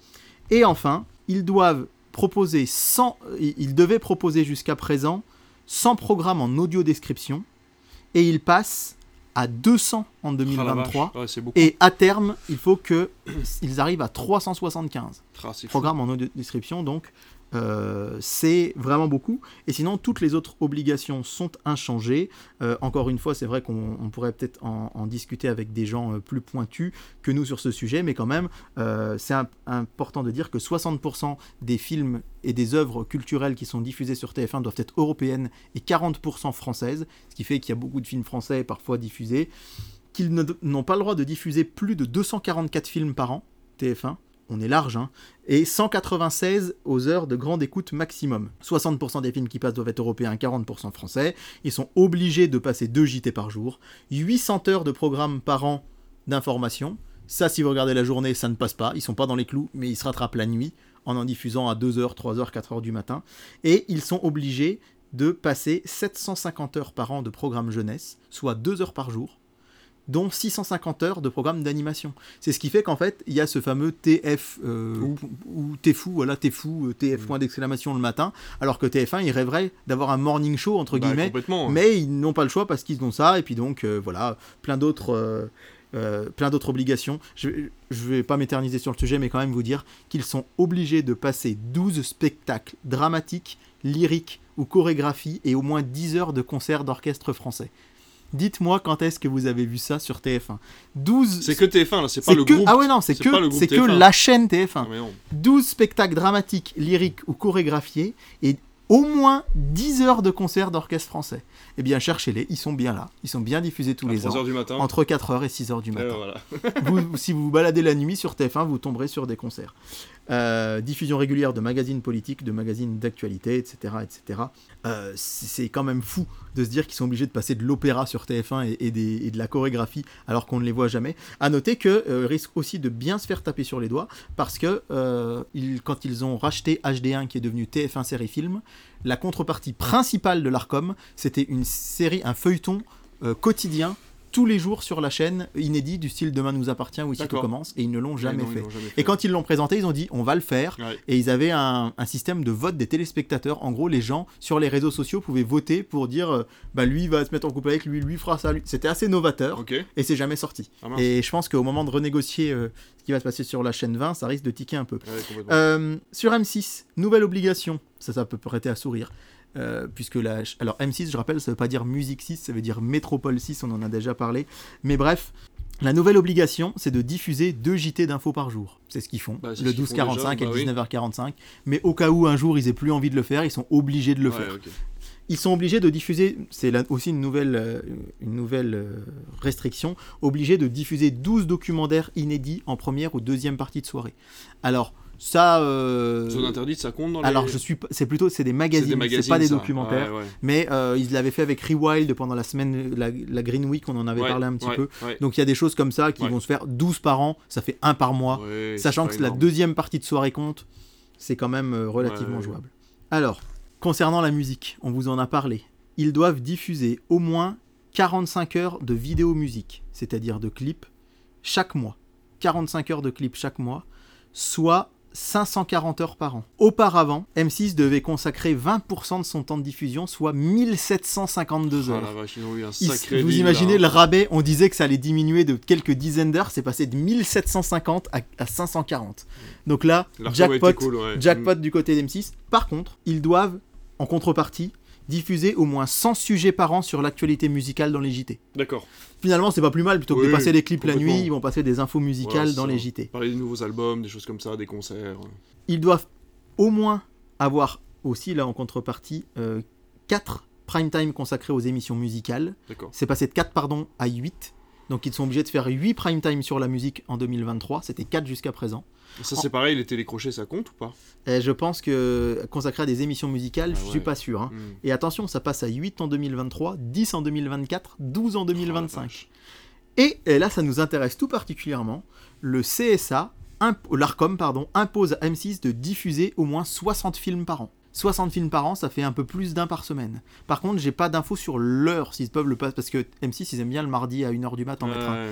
Mais euh, 60 par an, ça fait un par semaine, on pourrait voir arriver cette fameuse case cinéma qui était un des arguments de Xavier Et Niel. qui fonctionne bien, on a vu les chiffres, à chaque fois ça fonctionnait quand même plutôt pas mal. Ouais, c'est ça. Ils doivent euh, aussi euh, dép- dépenser au moins 1 350 000 euros dans des vidéos musique, donc dans des clips. D'accord. Euh, obligation que les JT et les magazines d'information représentent au moins 600 heures de diffusion. Donc ça fait moins que TF1, mais c'est déjà pas mal. Obligation de diffuser au moins 75 heures audiovisuelles de fiction française, dont au moins 50 heures commencent entre 20h30 et 22h. Donc les séries françaises, on vous avait parlé, euh, j'ai oublié le titre euh, de la, la fiction là, du voyage dans le temps, Année Euh, zéro. Année zéro, voilà. Il va falloir qu'ils en produisent plus, hein, pour, euh, Mm, mm. parce qu'il n'y en a pas des masses des fictions Ouais, françaises ouais. sur M6. Depuis Année zéro, je, crois, je suis pas sûr qu'il y en ait eu. C'était quand même en janvier. Si- Ah, ils avaient pas retenté un téléfilm ou une petite série, une mini-série. Bon, je sais pas. Ouais. Et alors, attention, ils doivent, dorénavant, ils sont passés de 3,2 à 3,5 dans le prix financement des films européens. Ah. Et de 2,5 à 2,73% de leur CA pour les films français. On Ils rappelle sont que donc calés S- on sur... Ouais, SND... Voilà. euh, On rappelle que SND, Société Nouvelle de Distribution, appartient à M6, donc euh, il y a quand même déjà pas mal de financement fait par M6 euh, au niveau du cinéma. C'est clair. Et surtout là, bah, on voit la corrélation. hein. C'est, on, demande à M6 exactement la même Ouais. chose qu'à TF1. Exactement pareil. Et pour les programmes audio décrits, on passe de 100 à 250 en 2023, 300 en 2024 et 365 en 2025, soit 10 de moins que TF1. Euh, voilà, ça c'était les, les obligations. Ce qui, c'est les nouvelles obligations pour les anciennes. Encore une fois, ça pourrait être intéressant d'en discuter un jour avec euh, Benji Media que je salue parce que c'est grâce à son thread Ouais. hein, que je peux vous raconter tout ça. Il- c'est un jeune homme qui est vraiment très calé sur euh, sur les médias. Hyper Donc, intéressant, euh, le suis très sur intéressant, ouais, tout à fait. Lui, le suivez pas trop parce que sinon vous allez moins écouter l'émission. Vu qu'on va chercher beaucoup d'infos grâce à lui. Mais en tout cas, mon cher David, euh, quid des obligations de sport et surtout de sport féminin? Alors là, là, on peut aussi parler d'un autre compte Twitter. Pour le coup, c'est Anaël euh, TW. Alors Anaël, lui, euh, c'est tous les jours, tous les jours, plein, plein, plein, plein, plein, d'infos passionnantes. Quitte à en saluer l'un, je salue aussi l'autre. Et euh, le football féminin, eh bien, effectivement, c'est le gros point d'interrogation. Du 20 juillet au 20 août 2023 va se tenir la Coupe du Monde de football féminin en Nouvelle-Zélande. La Coupe du Monde 2019 avait lieu en France. TF1 avait acquis les droits. Attention, c'est important de le noter, en même temps que les droits de la Coupe du Monde 2018 masculine. Ça avait été diffusé l'été 2019 en prime time avec des audiences autour des 4-5 millions de téléspectateurs. On est loin des 10, 15, 20 millions de chez les hommes, mais qui étaient quand même de bonnes audiences. Mais là aujourd'hui, on n'a pas de diffuseur actuellement. Et alors ça bouge à plein. Pour une fois, on est en cœur de l'actu. Je vous dis pour une fois parce que souvent avec David, on est frustré d'avoir des news qui apparaissent le mardi ou le mercredi qui suit. Euh, là, on est en plein dedans parce que pour l'instant, aucune chaîne de télé ne s'est présentée pour avoir les droits. Il faut noter que les droits, comme je viens de vous l'expliquer, sont décollés de ceux euh, masculins. C'est-à-dire que pour avoir les droits, euh, avant on achetait les droits des gars et des filles en même temps, donc on n'avait bah, pas le choix. ouais, ouais. Et là, ils ne trouvent pas de diffuseur en France. La raison invoquée par les chaînes, c'est que les droits seraient beaucoup trop chers, disent-ils, pour euh, une Coupe du Monde qui aura lieu en Océanie, donc de l'autre côté du monde, en plein été. Là, les chaînes de télé rappellent que quand c'est à l'automne ou en hiver, bah, vous avez les retraités, vous avez les chômeurs, ou vous avez les personnes tout simplement qui, un peu à ton image, travaillent plutôt le soir Mm. que la journée, qui peuvent être de- la matinée devant la télé. Ouais. Problème, l'été, c'est que les gens sont beaucoup plus à la plage, en randonnée, en balade, devant la télé. On le voit aussi pour le programme du soir. On en reparlera, je pense, en juin. J'aimerais bien que ce soit peut-être un sujet principal ou quelque chose la programmation des chaînes de télé l'été. Comment elle s'adapte Ouais. au fait que les gens sont moins devant la télé. Mais néanmoins, le soir, on estime, je crois, entre 1 et 2 millions de téléspectateurs en moins chaque soir. C'est pas mal quand même. hein. C'est le, le prime time d'une chaîne de la TNT ou, ou un Mm. petit prime time de, de chaîne historique. Mais alors le matin, c'est encore moins. Donc les chaînes de télé disent l'investissement il est trop gros, il est trop cher. On va pas diffuser des matchs à 3h, 5h, 9h, 7h, 9h du matin. Ça c'est le premier argument. Le deuxième qui est avancé, c'est on en a marre de voir les États-Unis gagner une fois sur deux. Pour le coup, on peut comprendre ce côté-là du fait que, ben, contrairement au football masculin où on va dire que on n'a pas eu deux fois le même vainqueur de Coupe du Monde, euh, si vous regardez sur ces dernières années, euh, voilà, hein, ça a quand même pas mal bougé, même si euh, on a eu effectivement une petite hégémonie, les Français qui, étaient pas, qui ont été en finale cette année, mais vous avez l'Argentine, vous avez la France dans les derniers vainqueurs, vous avez l'Espagne, vous avez l'Allemagne. Là, c'est vrai que côté filles, ben, les États-Unis gagnent beaucoup.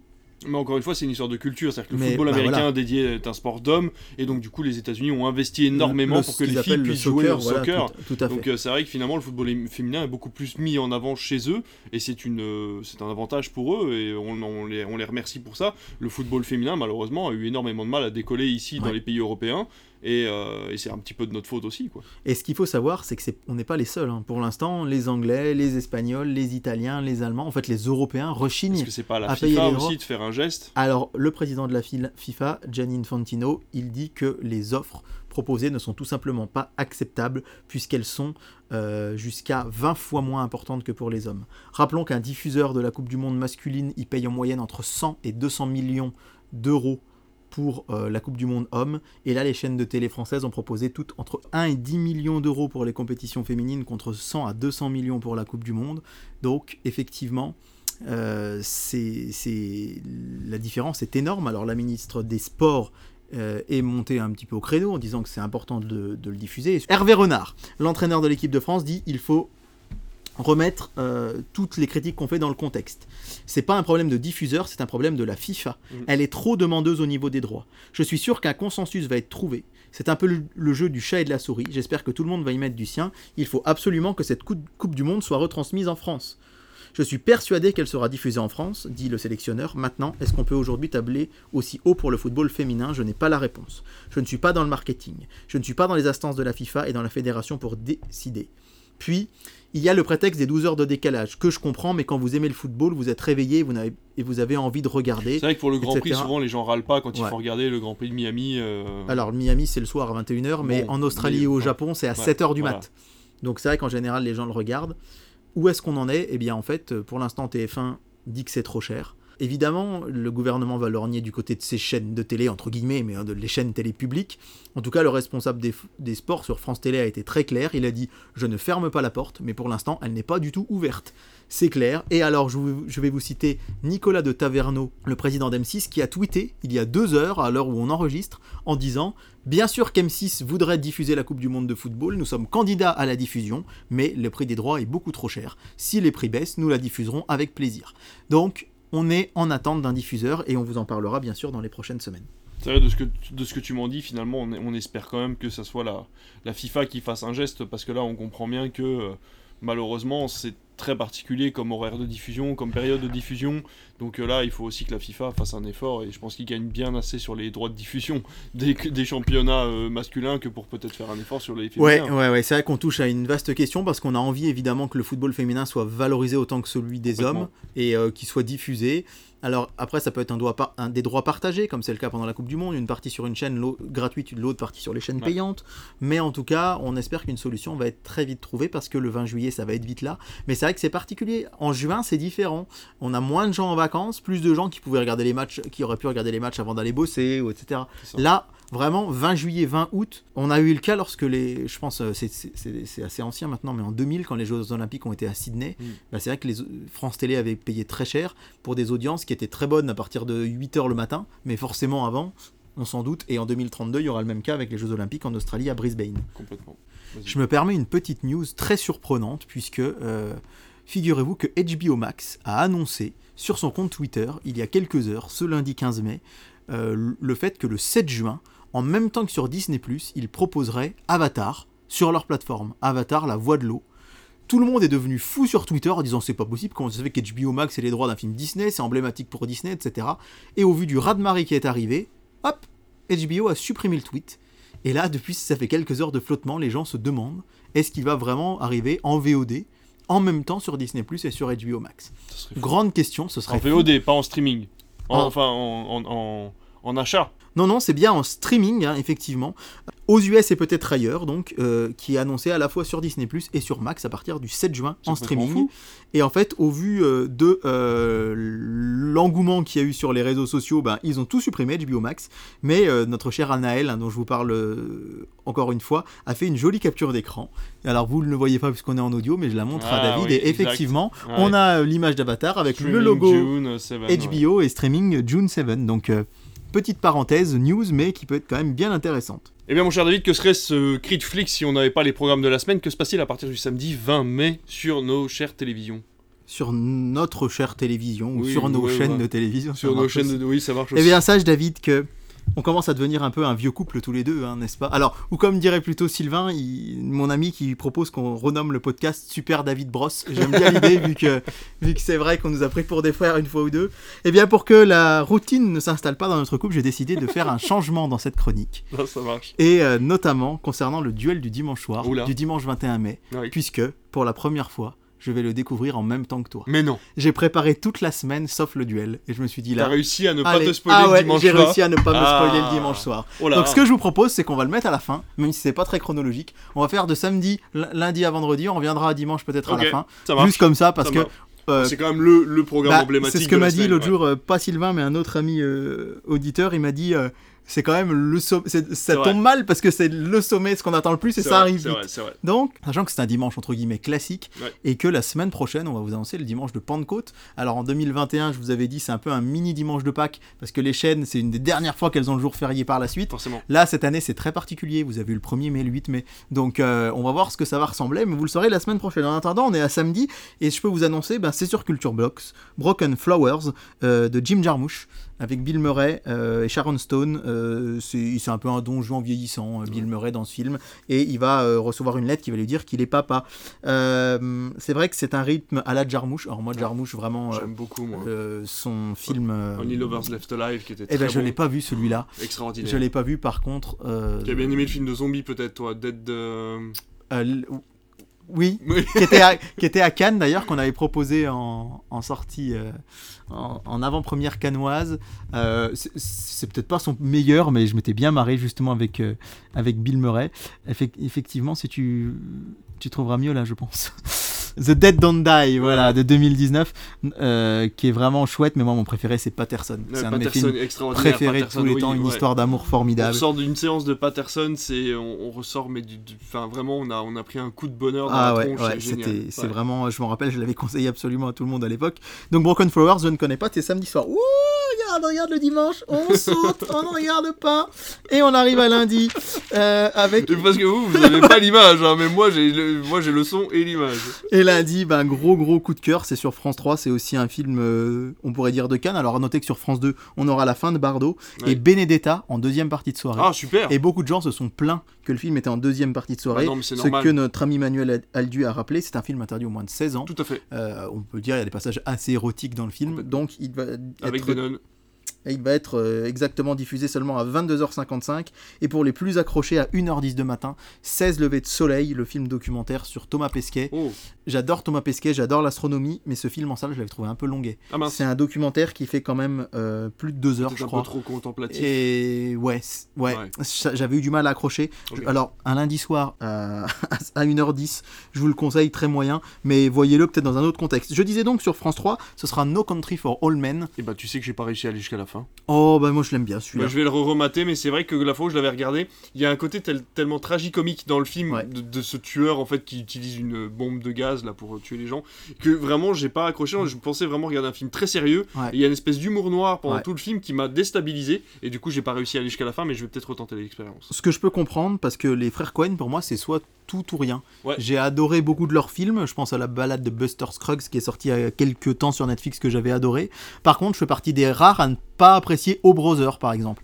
Et je pense que. Et justement, j'en discutais avec une amie il y a peu de temps qui, elle, n'avait pas aimé Fargo. Et je pense que les frères Cohen, c'est un peu tout ou rien. Donc euh, voilà. Ouais, je suis d'accord. Sur Canal, et ben pour le coup, une- un film qui était à Cannes l'année dernière et que je n'ai pas vu Les Crimes du futur de Cronenberg. Ouais, j'ai pas eu l'occasion de le voir Et non plus. Il coup- paraît que c'est pas un de ses meilleurs, mais qu'il est quand même bien. Ce sera sa première euh, diffusion à Ah la bah oui. télé. Donc quand on vous dit que Canal il dit et alors et avant vous aurez un documentaire Cannes de- enfin une émission Cannes 2023 qui reprendra les temps forts de la croisette. Super. Donc si Cannes euh, c'est plus le diffuseur officiel Canal, on peut pas leur, Ouais. le- les accuser d'avoir laissé tomber le cinéma. Le duel de blockbuster, alors là franchement, il est super cool sur C8 c'est- euh, pardon, sur W9, c'est Arrête-moi si tu peux Trop- de Spielberg, j'adore ce film aussi. boucle. Et sur TMC, eh ben, c'est Valérian et la cité des mille planètes Super. diffusé pour la première fois Noël dernier. On vous Je en avait parlé dans le. Critflix de Noël. Ouais. Seulement 2 millions 4 de téléspectateurs. C'était pas énorme. Surtout que face à eux, bah, il y aura Magellan. hein. Il fait peur. Ah, il fait peur le Il Magellan. fait peur euh, Magellan, effectivement. La femme d'à côté sur Arte. Et donc La maman et la putain, on en parlait tout à l'heure Ouais. sur euh, France 4 Culture Box. Avec le pipi avant.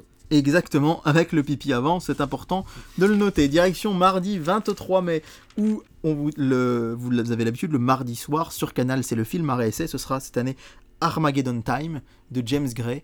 Je ne l'ai pas vu, mais j'aime beaucoup. Mais je sais que chez toi, c'est pas passé. Ouais, ouais. Et ce n'est pas passé chez beaucoup de gens. Alors n'ayez pas peur, si vous avez du mal avec les films à essai, vous pourrez toujours regarder Moonfall à 13h10 sur la chaîne. Ça Oui. devrait vous détendre. J'ai pas passé Euh, non plus celui-là, moi, mais. Mais oui, je suis désolé, là c'est vrai que je suis beaucoup sur du pas passé. En tout cas, Armageddon Time, moi je l'ai pas vu, j'aime beaucoup James Gray, mais Si tu as l'occasion, moi, je serais ravi d'avoir ton avis parce que c'est vrai que, à comparaison sur un film de jeunesse de réalisateur, j'ai beaucoup apprécié euh, The Fablemans, qui était extraordinaire, Ouais. le film de Spielberg. Alors là, c'est vrai qu'Armageddon Time, euh, faut déjà être très accroché et être de bonne humeur quand on le commence. Et alors, sur France 5, je vais vous faire un sujet prochainement sur tous les titres des documentaires. Il faut, euh, il faut. anima- euh, pardon, euh, alimentation sur France 5, parce que là, c'est mozzarella, une vaste bufflonnerie. Euh, et vraiment, ils sont très forts sur France 5 Ils pour les très très sur les Sur C8, Fast and Furious 8. Sur W9, Babysitting. Donc, autant dire que là, Ça pour le, jeune public, ça va se fight. Ouais, ouais, ouais. Sachant qu'il y a Star Wars 3, La Revanche des Sith, sur TFX, mais on vous en a dit, on en a un peu marre qu'ils arrêtent Ouais. pas de. Le groupe TF1 qui diffuse ça tout le temps.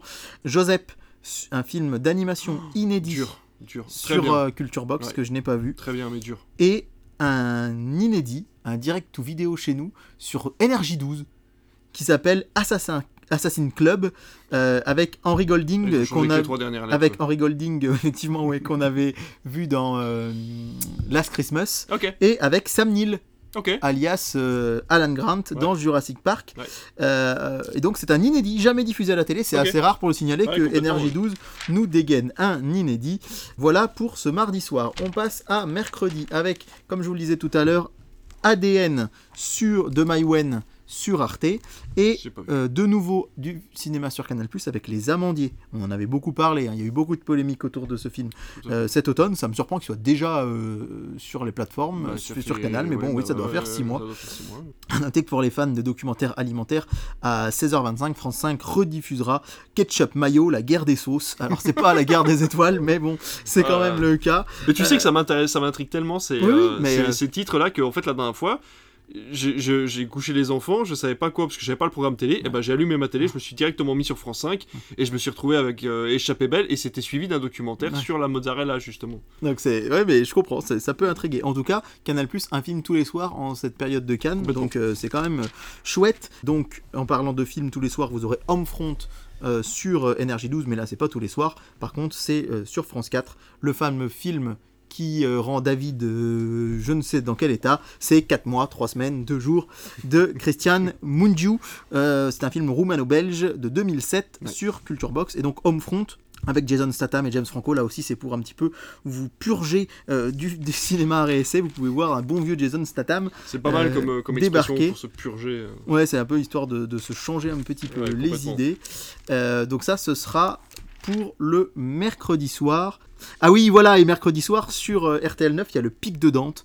Et je voulais vous en parler de ce film, je sais pas si tu l'as déjà vu. avec Pierce Brosnan Avec ça non Pierce Bro- Brosnan dans un volcan, Ouais. avec notamment, attention je vais spoiler, il y a un moment, il y a une mamie qui est avec eux, elle est dans la barque, et il y a la lave qui lui vient sur les jambes, et elle a plus que des moignons, ça lui mange toutes les jambes, les jambes partent. Mais non. Les films catastrophes des années Et quand 2000 j'avais- c'était quand même quelque Quand chose. j'avais hein. vu ça petit, ça m'avait Bah rendu oui, tu malade. Bref, jeudi soir, on peut le dire quand même, un envoyé spécial sur Elon Musk. C'est pas du cinéma, mais visiblement, euh, on va réussir un petit peu à décrypter la face cachée de ce personnage quand même euh, assez bizarre. Pas de cinéma sur Canal, mais vous le savez, le jeudi soir, c'est leur euh, soirée série. Mm. Et donc là, ce sera Yellow Jackets qui va être diffusé, puisqu'ils auront terminé 2. avec... Oui, la saison 2, puisqu'ils auront terminé avec The The Morning Morning, Show. qui diffuse tous les jeudis soirs. Donc pour les gens qui avaient peur finalement qu'ils ne diffusent que des séries Apple TV, c'est Voilà. pas le cas. Euh, la faille sur C8 ce soir-là, euh, avec Anthony Hopkins, mais surtout j'attire votre attention sur le vétéran sur W9, inédit en clair. Ah. En fait, M6 a acquis les droits et n'a pas cru visiblement assez au film pour le mettre sur sa chaîne. Pourtant, il suffit qu'il regarde les scores de TF1 quand il passe du Liam Neeson. Ça fonctionne toujours. Bon, alors là, c'est un petit peu. Ouais, Il euh, n'avait pas eu énormément de succès en non, salle, il ce- n'avait pas eu de succès en salle, effectivement. Euh, au Mexique, Rosa reçoit un appel affolé de Carlos qui lui chante Papayou, Papayou Lélé. C'est le plus beau des Papayou Lélé qu'on ait vu depuis des années. Ah non, ça c'est le chanteur Carlos, c'est pas le frère de Rosa. Mais qu'est-ce qu'il raconte? Il est enroulible, David. Qui lui demande de quitter le pays au plus vite avec son fils Miguel car il se sait poursuivi par les membres d'un dangereux cartel de la drogue. Peu de temps après, l'homme est retrouvé et retrouvé est exécuté, et etc., etc. Donc on nous dit euh, que c'est un... Tel Loisir dit que c'est un thriller certes prévisible, mais bien fabriqué. Non, bah. A noter que TMC diffusera Fast and Furious 7, ça tombe bien, vous avez eu le 8 deux jours avant, mais c'est sur C8, ils n'y Ah oui. peuvent rien. Oh là c'est pas, ils nous refont pas, le groupe TF1 ne nous refait pas une Marvel, et Gagarine sur Culture Box. Tu nous en as parlé tout à l'heure, à noter que euh, vous aurez Apparence de Robert Zemeckis sur Chéri 25, que j'ai découvert moi sur RTL 9, justement, il y a quelques mois. Il fait un peu flipper quand même. Ah hein. Euh, voilà, donc ça c'est sur Chéri 25, et enfin Sa mère ou moi sur TF1 Série Film.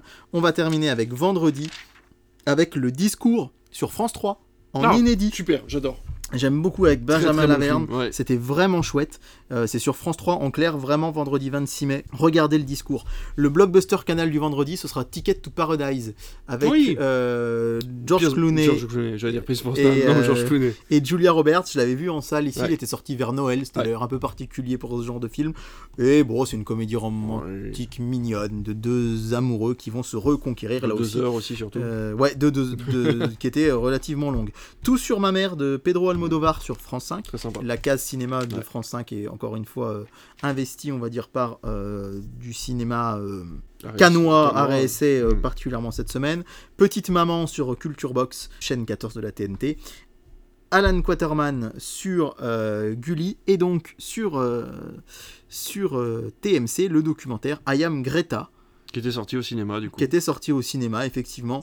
On sait que euh, TMC se veut, une, veut une, un peu l'image de quotidien, une Mm. programmation de plus en plus jeune et investie sur les termes de la planète. Ouais. Et donc, I Am Greta, ça peut faire partie aussi des docu- de documentaires que la chaîne doit passer ou autre, qui arrivera sur cette chaîne-là. Et puis, ben voilà, je crois qu'on a fait le tour. Ah non, il y aura Judy, c'est vrai. Le dimanche. le Judy en inédit, euh, le, le biopic de Judy Garland qui, a- qui était sorti en salle, qui avait fait vraiment un. Euh, je crois que Renée Zellweger avait eu l'Oscar de la meilleure actrice pour ce film. Et euh, ce qui est fou, c'est côté. que aucune chaîne n'a acheté les droits en France. Bah oui. C'est Energy 12 du coup qui a acheté et qui a euh, légué ça à Chéri 25. Aïe. C'est dire s'ils croyaient au film, c'est pas forcément un très bon signe, mais en tout cas, ça arrive en clair, en inédit, vendredi 26 mai. Et je sais pas si je serai devant le vendredi 26 mai, mais comme je l'ai jamais vu, bah, c'est vrai que ça, ça, ça m'attire quand même. Voilà, bah, on a fait le tour, on s'arrête là? Non, non, attention Faut donner le dimanche, Faut le donner- dimanche, le dimanche, Le dimanche, à Bamako, c'est le jour des mariages. Comme le disaient Amadou et Mariam euh, dans leur euh, album France 2 de l'été 2006, je vous invi- ou 2005, je je vous invite à 2005 je crois. Amadou et Mariam, le dimanche à Bamako, c'est le jour des mariages. Une très jolie chanson. C'est vrai en plus, j'adorais Oui, ce, c'est une très jolie chanson, ce- c'est ce vrai. duo. Allez, dimanche, on va y aller à rebours. Regarde, on va commencer par regarder un petit peu ce qui va se passer sur RTL 9. Oh bah alors là, la ligne verte. Ah, très bon Oh là film. là là. Très très bon film. Mais alors, Préparez les mouchoirs. ah oh bah, alors mais attends mais, mais- ah je vois programmation spéciale David Tison. Non mais c'est presque ça. Je vous rappelle qu'RTL 9 c'est une des rares chaînes à diffuser du cinéma toute la journée le dimanche. Et ça c'est chouette puisqu'en général ils passent plutôt des séries. Donc on commence avec New York 1997 Oh, génial. avec Kurt Russell. Je l'ai jamais vu mais il paraît que c'est très très bien. Suivi de Waterworld. Oh, voilà. et alors attention David à 17h Green Lantern. Oh là. c'est trop bien. Mais Non, en vrai c'est trop Eh, journée, eh, là. un programme de dimanche après-midi Ah tu ouais. te poses devant Green Lantern en famille. On défend Green Lantern. Nous on aime bien ce film. Ah, euh. 18h45, Le Roi Arthur, euh, bon j'aime moins, d'Antoine Foucault euh, en 2004, et donc La Ligne Verte en prime time, euh, de 3 heures, un film de Franck Darabon. Euh, J'adore La Ligne Verte, c'est un de mes films Ouais, préférés de ouais, tous les temps, ouais, vraiment, c'est trop film. bien. Allez, on va à rebours, et on arrive sur les chaînes de la TNT avec tac tac tac, Transformers 2 sur Sister. Forcément. Bah décidément, tu peux voir. euh, bah, bah, euh, quoi? Mais qu'est-ce qui se passe? Du coup, je découvre en même temps que vous. Et ça, c'est chouette par contre. Euh, Sister qui diffuse à 18h le premier Transformers pour enchaîner avec le 2 à 21h30. Trop bien. C'est tellement beaucoup mieux que ce qu'ils font d'habitude de passer le 2 à 21h Ouais. et rediffuser après Ouais. à, à Je suis 23h. complètement d'accord. Et ben voilà, euh, Sister qui passe un film un dimanche Un après-midi. dimanche en plus. hors tu, jour tu férié. fin de, fin de dimanche. Ah ouais, Devant ta télé, tu regardes Transformers. Plateau télé, Transformers 2. J'adore. Très bonne C'est idée. nickel. Attention, on remonte le temps. Arte, Backdraft de Ron Howard avec Kurt Russell. Est-ce que ça te parle? Oui, oui, oui, oui. Euh, c'est un film de pompier. Sans doute. Euh, oui, effectivement, un film spectaculaire sur les soldats du feu et à 23h05, un documentaire sur Hans Zimmer. Oh, J'en ai entendu parler, il paraît que c'est chouette. Le Marginal sur C8, où on a l'habitude d'un film de patrimoine. bien sûr. Le euh, dimanche soir. Crise à Deepwater Horizon pas. de, avec Mark Wahlberg sur W9. Je Ah, bah oui, c'est Deepwater, c'est sur le, le, le pétrolier qui s'est cassé la tronche, là, c'est ça? Ouais, alors pourquoi il s'appelle Crise à Deepwa- Bah, Deepwater c'est juste Deepwater, non? C'est juste Deepwater, ouais. Ouais, ouais, bon, Ouais, Deepwater, bref. Et, et, et, et, deuxième partie de soirée. The Impossible Bah, évidemment, bien W9 sûr. qui donc doit avoir dans ses obligations de l'ARCOM sans Ouais. doute de le passer 49 fois par an. Sur TFX, là c'est décevant, il faut bien le dire, Les Trois Frères, le retour. Euh, ouais, c'est dommage parce que le premier est quand même vraiment chouette. Et le jeune Ahmed, en inédit en clair, sur Culture Box. Super. Allez, on y va, on tourne la page. Je regarde pas. Voilà le duel du dimanche soir avec. Allez, on regarde déjà TF1. Oh Un inédit Oh, Fast and Furious bien. Hobbs and Show. Eh ben, je l'aime bien, moi. Ah bah tiens, alors, euh, bah, moi je l'ai jamais vu. Ah bah, super. Vu que j'ai vu que le Fast and Furious, celui où Paul Walker est mort le 7, parce qu'une une amie Ah bah, voilà le ah bah, bravo pour le spoil. Non mais il est mort en vrai. en ah oui, il est mort en vrai, il est pas mort dans le film. Oui, c'est vrai qu'en plus, il est pas Oui, mort dans le film. vrai, Du coup, ils sont en galère depuis trois épisodes à essayer de le faire revenir. Et euh, du coup, c'est Hobbs and Show, c'est un spin-off, hein, c'est ça, qui se passe après. un spin-off qui se passe après le 7, il me semble, mais t'as pas besoin d'avoir vu les autres films pour l'apprécier. Et c'est un film avec Jason Statham et The Rock qui sont obligés de se de s'associer pour une mission spéciale alors qu'ils ne s'entendent pas du tout. Puisqu'en fait, normalement, Jason Statham est un méchant dans Ouais. les Fast and Furious. The Rock est un gentil parallèle, enfin il est un peu un peu embrigadé dans ses idées et du coup ils vont devoir changer tous les deux pour pouvoir Et il s'est engueulé avec Vin Diesel, c'est ça, si je dis pas de bêtises The Rock, The Rock Ouais. s'est engueulé avec Vin Diesel sur les tournages plus et c'est pour ça qu'il est plus dans dedans parce qu'il avait participé à la production du 5 et du 6 et en fait ils sont pas entendus et The Rock s'est écarté de la production à partir du, du 7 il me semble et du coup il fait plus partie de la, de la bande. Soirée The Rock, puisque d'habitude c'est New York euh, Unité Spéciale en deuxième Mhm. partie de Mhm. soirée, et là il y a Rampage. Alors oh, ça, j'adore Rampage. Mais oui, mais moi aussi j'adore Rampage, mais c'est dommage de pas l'avoir mis plutôt le dimanche d'après Ouais, avec un ouais. lundi férié. Alors on espère qu'il y aura du cinéma en deuxième partie de soirée la semaine prochaine. Mais là, en plus, comme c'est la Pentecôte, ça va être en- en- très intriguant. On Ouais. fait pareil, hein. je ne Ouais. saurais pas Ah à l'avance. complètement. Je saurais pas à l'avance. C'est une très très Donc, belle méthode. Fast and Furious en prime time suivi de Rampage, et ça c'est vraiment cool. Par contre, euh, 23h40. c'est même quoi. plutôt, bah, peut-être pas les enfants en bas âge, mais on va dire à partir de 11-12 ans, c'est cool Rampage. Je Ouais, sais que il est pas très, il est pas sanglant. Enfin, c'est un film d'action plus qu'autre chose. moi pas- j'y étais venu avec un jeune de... qui qui avait 11 ans et qui avait eu un peu peur du loup. Ouais, c'est à l'époque. Donc Ouais. voilà. Mais bon, Fast and Furious et Rampage. Et sur France 2, en face, ce sera Antoinette dans les Cévennes Oh, très, très de, de 2020. J'ai bien aimé. Euh, J'avais trouvé ça sympa. Je Ouais. m'attendais un peu mieux, un peu à mieux. Il va, se faire, il va se faire rincer la tronche. un chouïa déçu, Ouais. mais je pense Ouais. que ouais, Fast and Furious en inédit. Rappelons qu'on est la semaine de sortie, euh, ce sera Du juste 10, après la sortie du 10. Qu'en plus celui-là, peut-être, je sais pas, tu m'arrêtes si je me trompe, mais il est peut-être plus, c'est pas trop gênant de ne pas avoir vu ce qu'il y a avant. Non, c'est ce que je t'ai dit, t'as pas Ouais, besoin d'avoir vu les Fast and Furious, c'est vraiment un spin-off. Oui, c'est ce que je euh, voulais ouais, dire. dans- ouais. Je voulais te demander dans le sens où, euh, bon bah effectivement, on connaît pas les personnages, on n'a pas d'attache avec eux comme si on les avait En fait, vus, mais c'est pas un spoil, mais en fait, il y a aucune apparition d'un des personnages de la saga Fast and Furious à l'intérieur. Donc en fait, on a, y a vraiment, il t'explique juste au début pourquoi ils s'entendent pas. Ouais. Euh, parce que ça a un rapport avec l'histoire de Fast and Ouais. Furious. Mais après, pour le reste, t'as vraiment pas besoin de savoir. Il y a même des nouveaux personnages qui arrivent et tout. C'est vraiment très intéressant. Et enfin, pour clôturer cette émission, dimanche soir, on parlait de football féminin tout à l'heure. Vous aurez le Paris Saint-Germain face à Lyon, 21e journée de, de première division féminine. Ainsi s'achève cette émission. Mais bien sûr, encore une émission bien complète, hein, dis-moi. Ouais. Et bien sympa ce petit Ouais, euh, concept où on découvre ensemble les films. faire ça plus souvent, ouais. Et on vous donne rendez-vous la semaine prochaine pour le Crit Fix de la Pentecôte. À bientôt.